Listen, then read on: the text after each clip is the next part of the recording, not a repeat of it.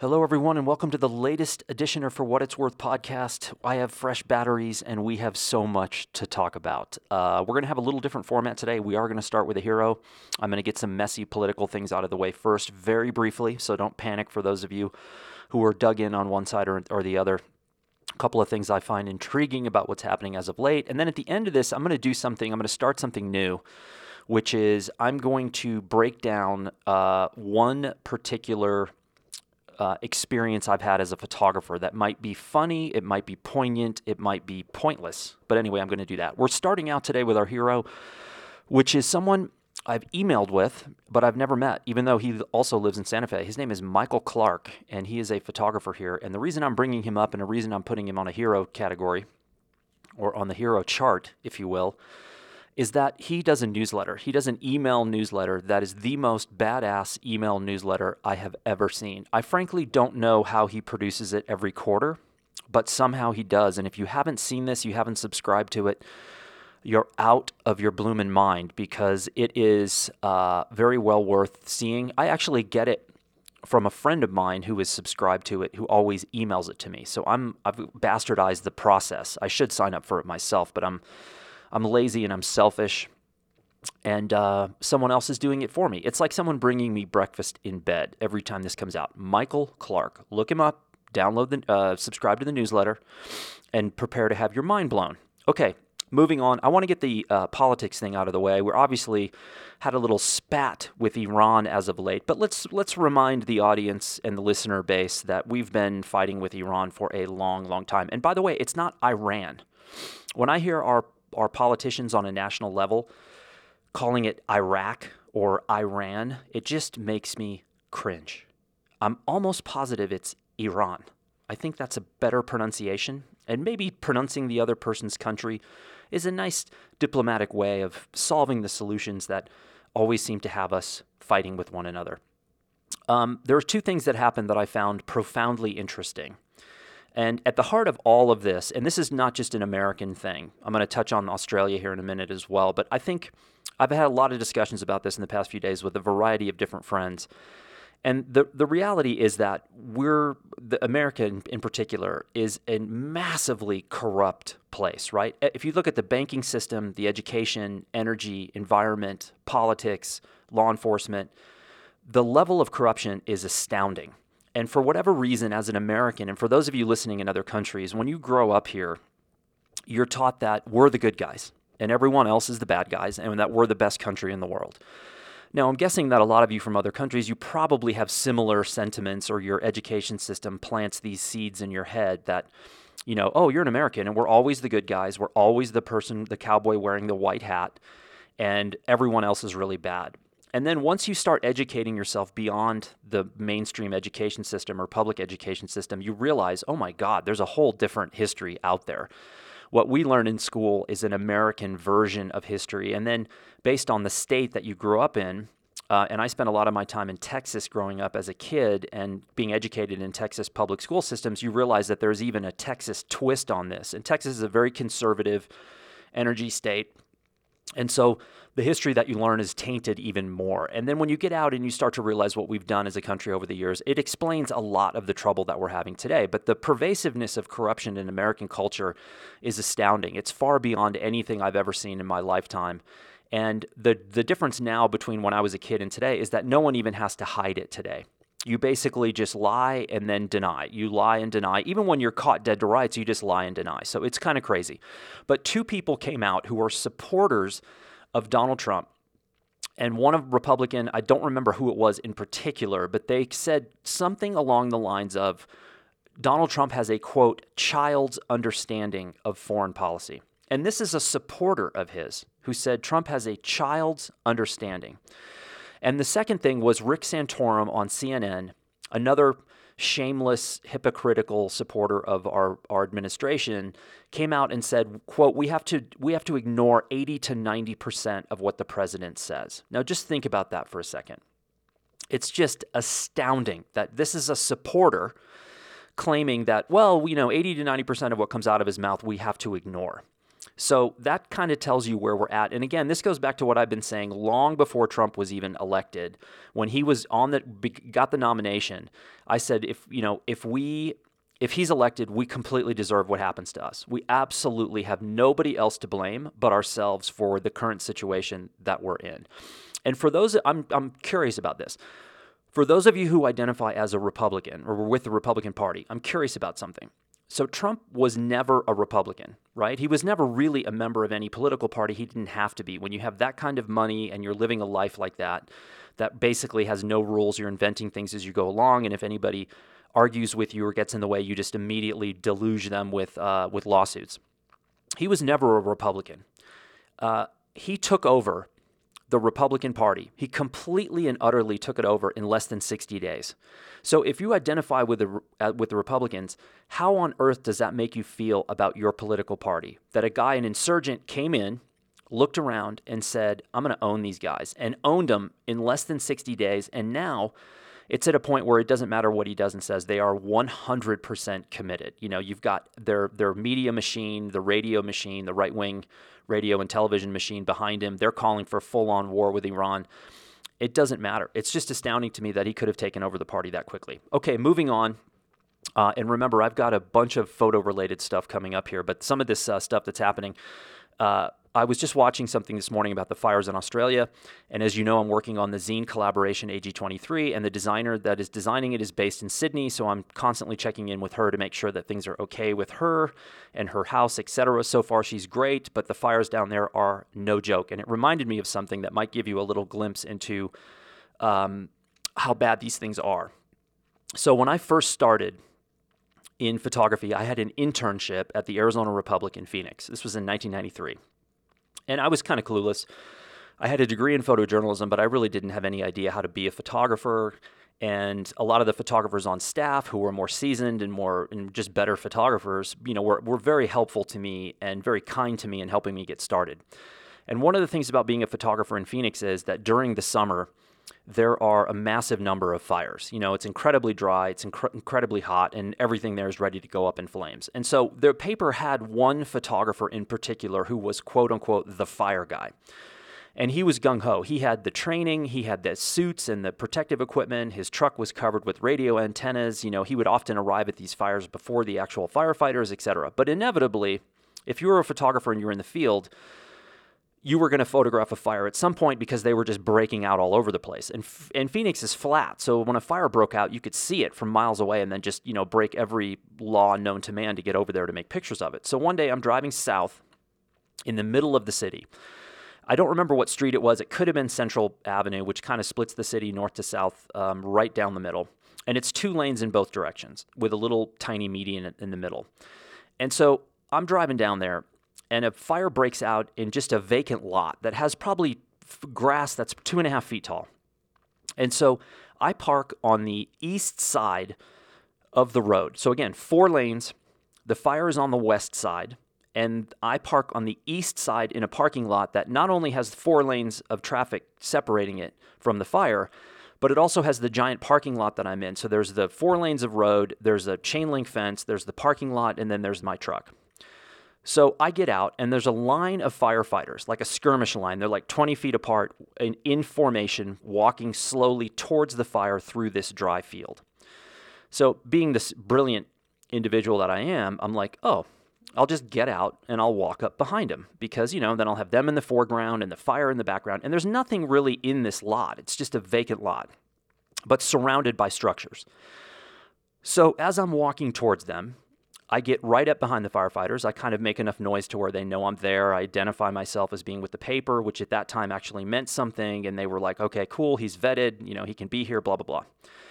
And as we get relatively close to the fire, the wind changes. And the wind goes from easterly to blowing from the west back east, which means now the wind is blowing directly in our face. And within two seconds, the firefighter in front of me turns around and I see the look on his face and his eyes through his protective shield and they're bugging out of his head and he looks at me and he says run. And all of us turned and spun and ran. And i'm talking we're carl lewis here. I was never a sprinter. I was always a distance guy, but I was like knees to my chin, full camera equipment flopping on my shoulders, my fanny pack bouncing up and down, and we ran for our lives because when that wind flipped and those flames came at us, it came across that field as fast as we could run. And these guys are in full equipment, right? So they're they're hauling ass behind me, and I'm like totally Carl Lewis. I'm I'm in the front. I arch out, you know, I bow my chest out and cross the ribbon. So I get to the road thinking I'm okay. And again, the grass in this field was only like two and a half feet tall. This was not like a forest burning. But as I get to the center of the road, and now traffic is stopped in both directions, people can't get through this area. The wall of flames, I'm not kidding you, is probably 40 feet high. And the heat coming off the flame is so intense, it starts to melt the chain link fence on the other side of the four lanes, which in my truck is even further, thankfully, because it would have burned the paint off the off my truck. And so now I realize I'm not safe. I got to get out of here. So now I'm thinking my truck's going to burn up and catch on fire. So I got to get back to my truck.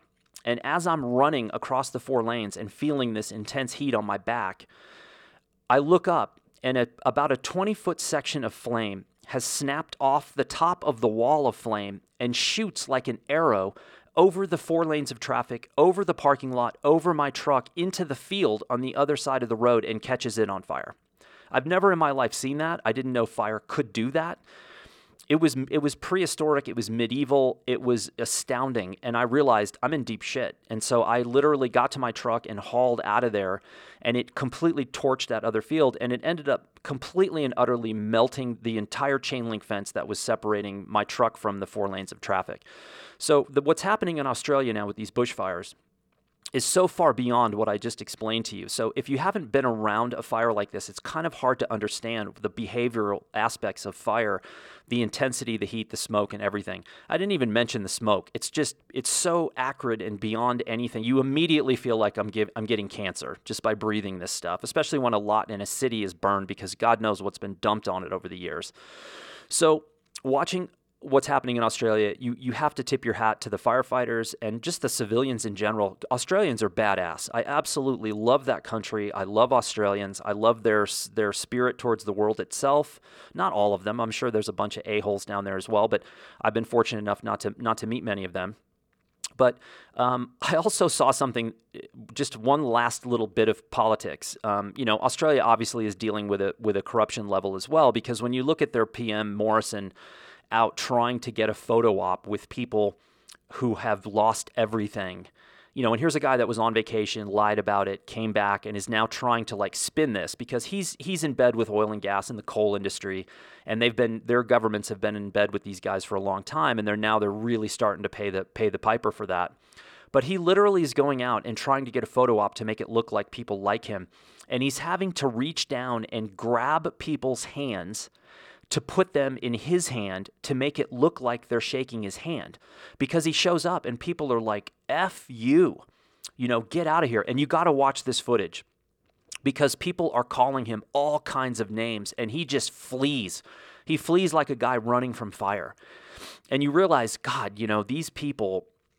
The, the, the oil and gas, the coal industry down there, whatever, the mining industry also has a lot of control in Australia. But man, it is like it is ugly. I it's it's Trump like, but in a in a different kind of way because there's something so wonderful about Australians, their society, their culture, etc. And and there's even something wonderful in how I don't even know how to describe it in how here's the prime minister. It'd be like Trump showing up, and basically Morrison doesn't even look like he has security around him. I'm sure he does, but it's like so low key compared to what it would be like here.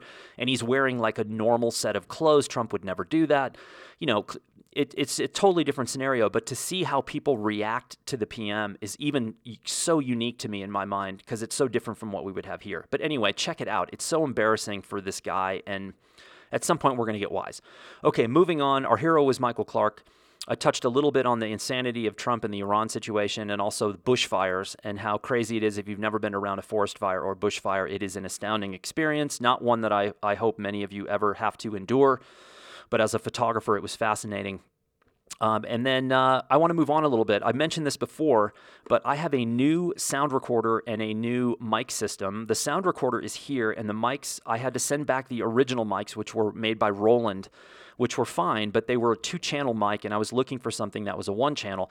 and I reached out to Craig Mod in Japan. He's a guy that I've mentioned on here many times before. I think he's brilliant. I think what he does online is fascinating. I love his work. I have total, total man crush on him.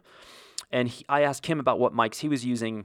He mentioned what they are. They're Soundman um, OKM Studio 2 mics that are coming from, I want to say Germany, although I think I ordered them from a company in the UK.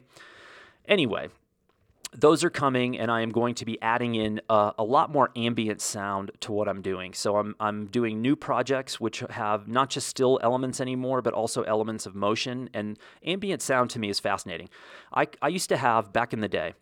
My friend Michael, who's a painter uh, in San Francisco, but he used to be in LA, and he's a, a, friend of mine that I just, he's super talented in so many different ways. And I, I'm, he's one of those guys that when I'm around, I'm, I'm always nervous because he's so good at so many different things. But he and I, he primarily, but I also had one too at the time. Back in the day, this was in the 90s, early 2000s in Los Angeles, we both had uh, Sony mini disc recorders. And if you'd ever remember the mini disc, the mini disc was phenomenal. This was like this little device that had a little tiny laser disc inside of it, and you could do audio recordings. And, and, and the mini disc community was insane it was so diehard and so interesting and different. And Michael and I used to record all kinds of stuff, ambient sound.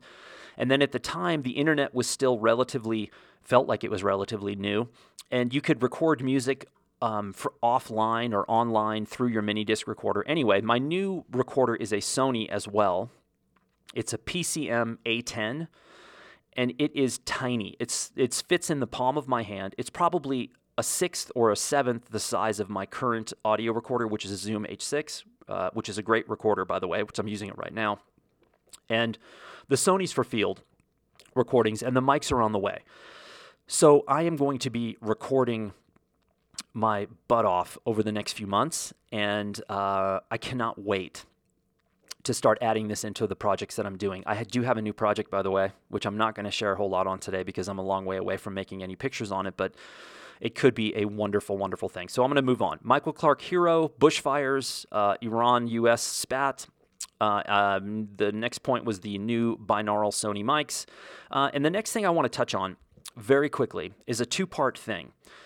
And I, I've been speaking a lot about this lately, and I did a video, uh, a YouTube session a YouTube film a couple, I guess about a week ago that I posted where I'm answering people's questions. And they were I thought were really good questions. People Mark from Advancing Your Photography on YouTube sent out a questionnaire saying, hey, you know, if you have anything to ask Dan, send it in. And I thought the questions were really good. And a lot of the questions dealt with whether or not, you know, there were consumers or prosumer photographers out there who were thinking about becoming a professional.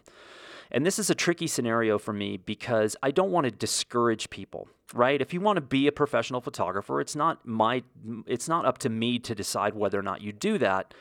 But what's interesting is I probably have a very different perspective on it than you do. And I've harped on this many times before that there is a huge difference between the YouTube photography world or the online photo world and the actual professional photo world. These are two unrelated fields. So a lot of people are looking around at what's happening online and on YouTube and they think that those people are part of the professional industry. In most cases, they are not. They, are, they don't even overlap. So when people are asking me, hey, how do I make the jump into professional photography? My first question is why on earth would you want to do that? Because most of the time when people tell me they want to make a jump, it's because they don't have any understanding of what the actual professional industry is actually like. If most of my friends who are photographers were out there telling me that things were great and that they were having fun and that they were financially successful and that their lives weren't filled with stress or dealing with idiotic clients or people who had no appreciation for photography or clients who were obsessed with going viral, which is, ugh, that started 20 years ago, then I wouldn't be saying this. But the truth is, that's what ha- that's what's happening to most of the people that I know who are working full time as photographers. They're not happy. Now, there is a certain segment who are older than I am, who are people who've been wildly successful for decades, who are basically aged out of the nonsense that's happening in the industry today and they're shooting high end advertising, high end commercial, etc. Some of those people are still doing really well. They're doing fine. And then there's a handful of young photographers who I think have their acts together, who are very smart, very talented, very organized, who also seem to be doing well, but they are very, very small in number. So, if you're making a jump to photography, you have to realize that what you think of photography today is going to change dramatically. When you start putting your fate, your, photogra- your photographic fate, in the hands of clients, it changes everything. And oftentimes, what it does is suck the fun out of it because you are a product and you are delivering a product for someone else, and you're under the guise of their fickle understanding of what photography is. It can work, but it's very rare. My advice is to figure out a way to make the images that you want to make in your style on your timeline because otherwise it's just not going to end well. So, why not do something else for a living, even if it's part time? And if you're making a little bit of money from photography, but you're making it from making your own pictures, it's a much, much, much different experience than it is to work full time for someone else and then pretend that everything is good because that's a lot of what's happening, especially on social, online, on YouTube is everyone's rainbows and unicorns and then you meet them in person and they are miserable. So that's my only thing I want to say is I, I, get asked this all the time and I'm trying to be honest. And here, here's a little wrinkle to this, which is the second part of this answer, question and answer. Recently, the magazine Vogue which historically has been an incredibly important magazine for photographers, decided to do an issue with no photographs because what they did is they realized okay, we're spending X amount of time and we're burning X amount of resources to get our magazines photographed. So, all these different shoots with production people and catering, agents, art buyers, photographers, assistants, travel, airlines, food, hotels, whatever they did an entire issue with illustration instead of photographs. If that doesn't scare the crap out of photographers, because you know what? People are still going to buy Vogue and they're going to look at it and they're going to go, okay, this is great. It's not to say that Vogue is going to go away from making photographs and all their issues, but that to me was a shot across the bow that should have put the fear of God in every single one of the photographers in that industry. Because if Vogue does it, others are going to follow. And that does not bode well for photography. I think at the heart of many of the problems in photography are the photographers themselves. They've agreed to horrible contracts, they've given work away, they've fallen into the social media trap, the deluge of imagery trap. And I just look around and think at some point, if they don't right the ship and start to take back their rights, it's all over for everybody. So, anyway, that's just my thought. And I'm sure that that's not a positive thing. One guy wrote in and said, gee, that was depressing. Well, if you spend any time around the actual photography industry, you will realize how depressing it is in some ways. And again, I, I commend those of, of the photographers out there who are fighting that creative fight, but it is not easy and i can't imagine i don't see it getting any easier in the in the short term so fingers crossed for the long term uh, speaking of youtube my next point is just a question I have a list of things that I'm going to cover on YouTube in the next few months. Um, it's a it's a loose list, nothing set in stone. But I'm curious uh, if I was going to make a YouTube film that you think would be interesting, what would it be? I'm just curious. I'm actually going to do one about how I start projects because that seems to be a mystery to people. Um, and I just uh, made the first trip out on a new project that I would really like to start. I won't be able to make pictures at the very earliest. It'll be March before I can shoot anything. I've got a lot of blurb commitments until then. I'm on the road a lot, and frankly, I will not be able to get access. And this could be a story um, that I get into and then realize I'm never going to get access, and I'll and I'll stop it. Um, even in the best case scenario, it's a multi-year project before I would have anything that's remotely worth doing. Um, but I can explain to you how it came about, and and uh, and I can also explain some of the projects I've done in the past and sort of my philosophy about that. But what else do you want to see on YouTube? Okay, moving on. Um, I find uh, this is something that is it makes me cringe, and I've had some personal experience with it as of late. And I'm I, am i am not a fan of travel magazines at all. I do not like them. I don't even like the magazines that like cover the Western United States. You know who they are. Um, I, I don't like these magazines. I think they're too conforming. They're BS. They are formulaic. They're they everything is expected. Everything is cliche. Um, and this goes to some of the outdoor magazines as well. I think all they do is is create features to sell gear that nobody needs and it's embarrassing and 99% of what they put out is about equipment and gear and it's like camera magazines that do the same thing and they pander to the masses of consumers who will buy this stuff and then never use it but one thing I've been seeing repeatedly that absolutely drives me crazy, and it's short sighted and idiotic, and I cannot believe travel magazines are still doing this, which is labeling, giving it, pr- providing a story. Let's say about a road trip. Everybody loves the the over overdone, overblown, over cliched road trip with the woman in the straw hat and the shawl. Right? We've seen this on Instagram t- 150 million times. But what the travel magazines are doing, which is killing them, it's killing them, and they're too dumb to figure this out, and they're too lazy, and they're too conforming, which is they're labeling things, quote, Insta worthy. So not only are we going to deliver you the road trip pictures, and we're going to deliver you the map, and we're going to tell you where to stay and where to eat, and all the trendy hipster places.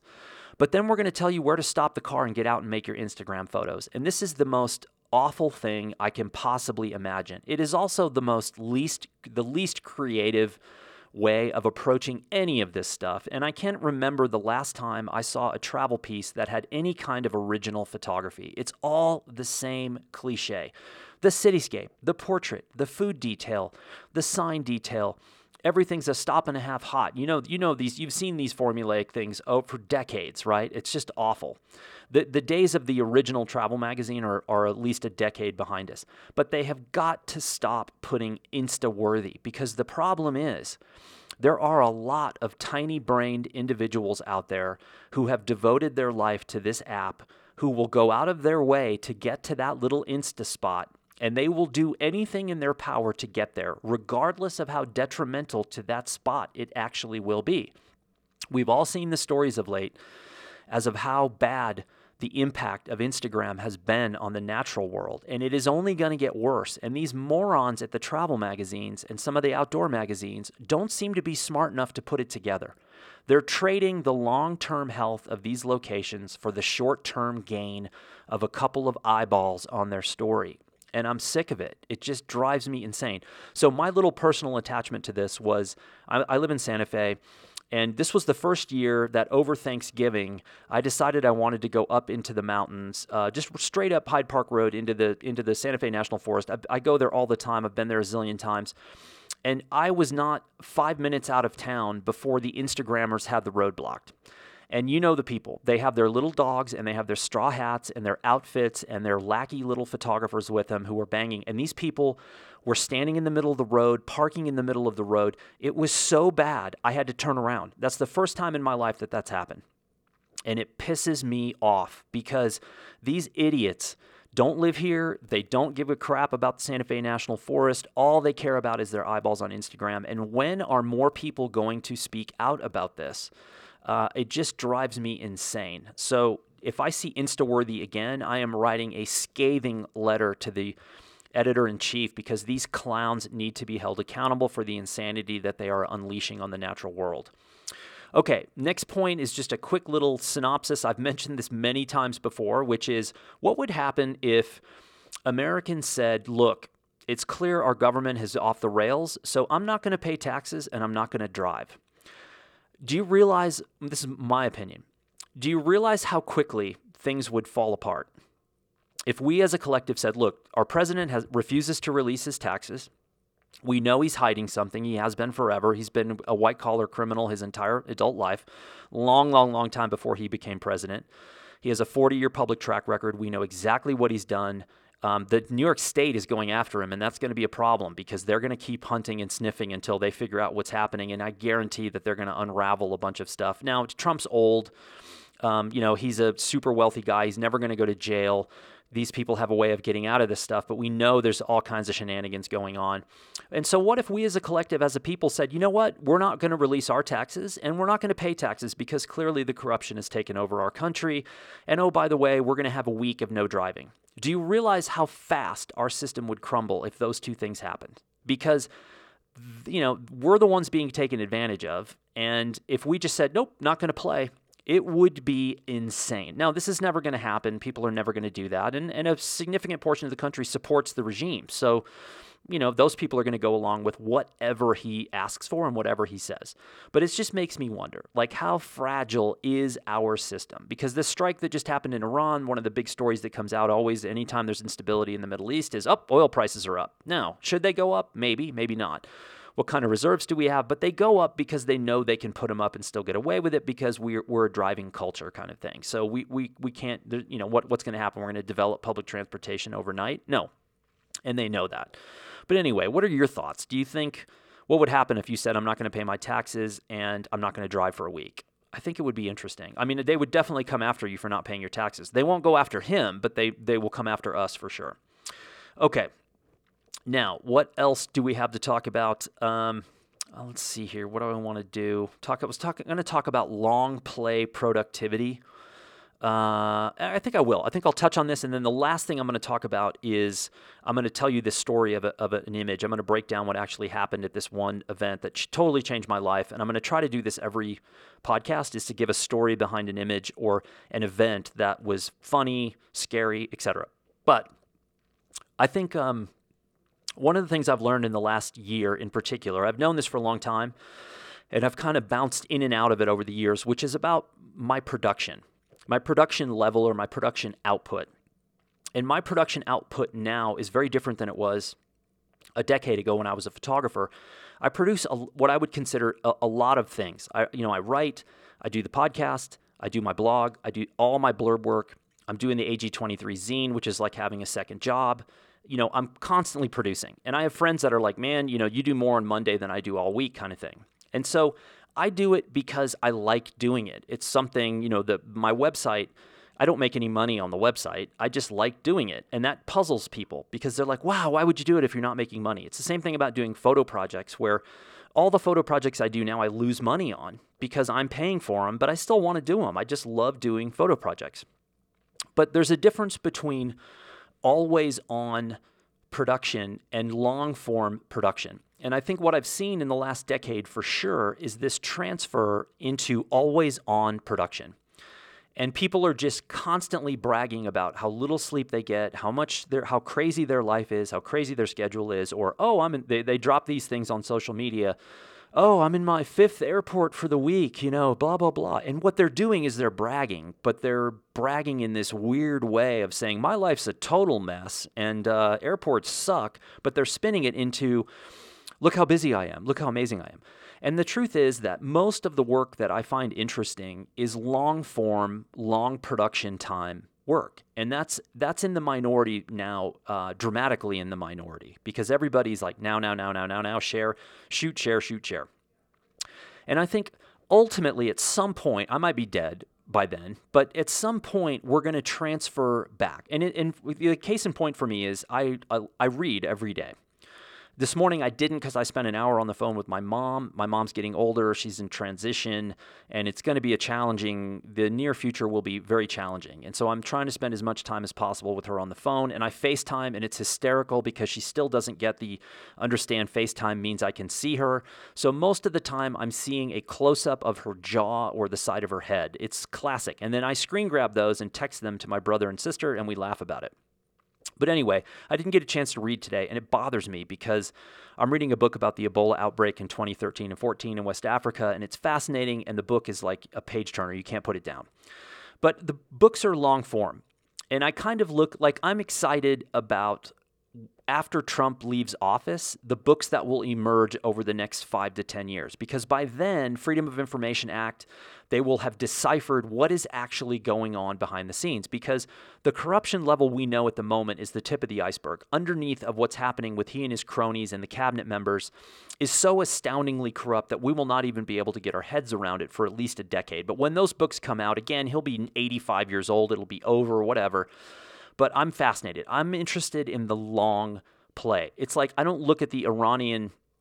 Uh, the assassination and then the subsequent uh, missile attack afterwards, I don't look at that now. I go back to 1979 to the revolution in Iran and even prior to that and think, okay, what are what are the the tentacles that connect us? And then I want to know the history and the long story. That's what I'm interested in.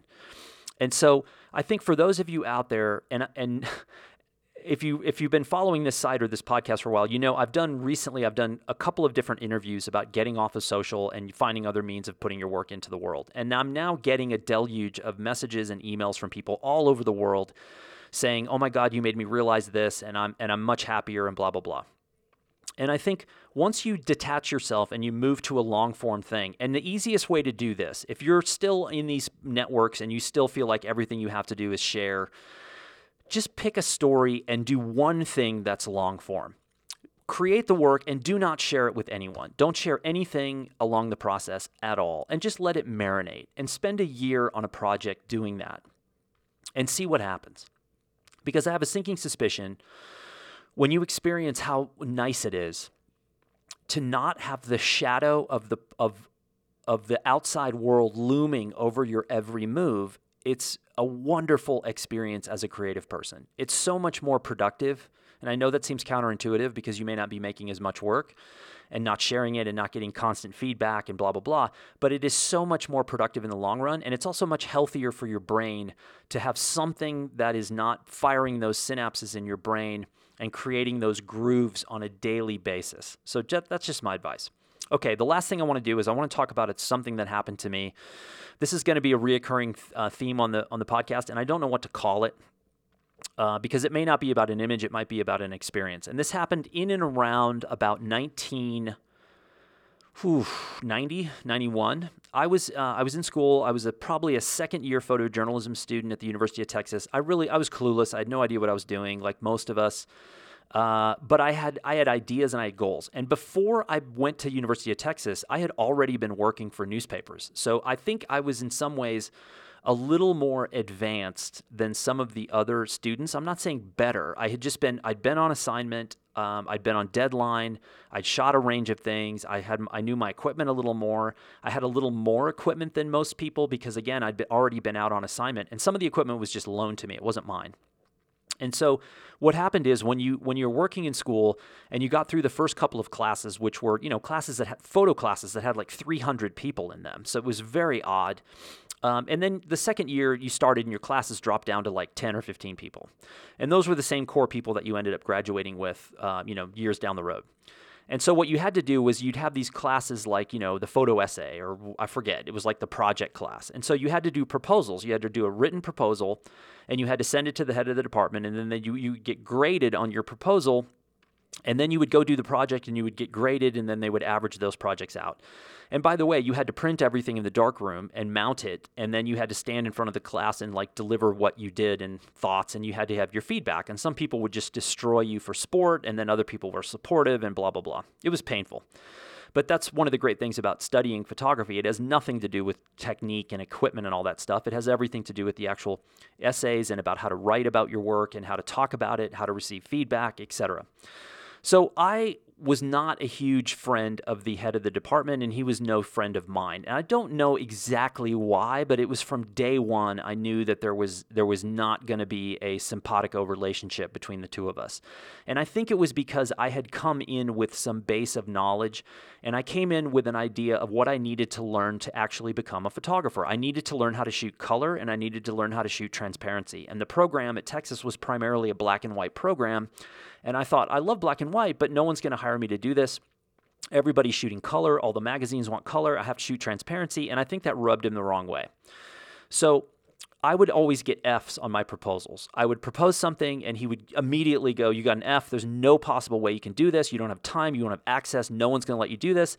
And then I would go out and do it. And then I would go, I would get high grades on the project. And then it would average out. And I was like a C student, right? So I kind of expected every time I would, uh, I would project or propose something, I would get shot down. Shot down being the key phrase I'll get to in a minute. So I am. Uh, I'm out. I, I, get a police scanner, a handheld police scanner. I've got an old 1983 Land Cruiser four speed. I would leave my horrible little apartment near the university at night and I would drive over and I would sit underneath the overpass of I 35 and I would turn on my police scanner and I would wait. And it was chaos. So at the time, the west side of 35 was UT and the, and the state government, and the east side was gangland. And I didn't I never went to the east side. Like the airport was over there, but I didn't have any money. I wasn't flying anywhere, so I never had any reason to go to the east side. I lived on the southeast side in a horrible little apartment and uh, which I'll get to in a minute, which is kind of funny. And so I was hanging out over there with my police scanner and I it was just chaos. There were house fires and structure fires and shootings and homicides and drug things and whatever. And I was just rolling up on this stuff, man, and snapping away. And I had my little bone, you know, my idiotic little press pass from the student newspaper. And cops were cool at that time. Fire department was cool. And so all of a sudden, these guys got to know me.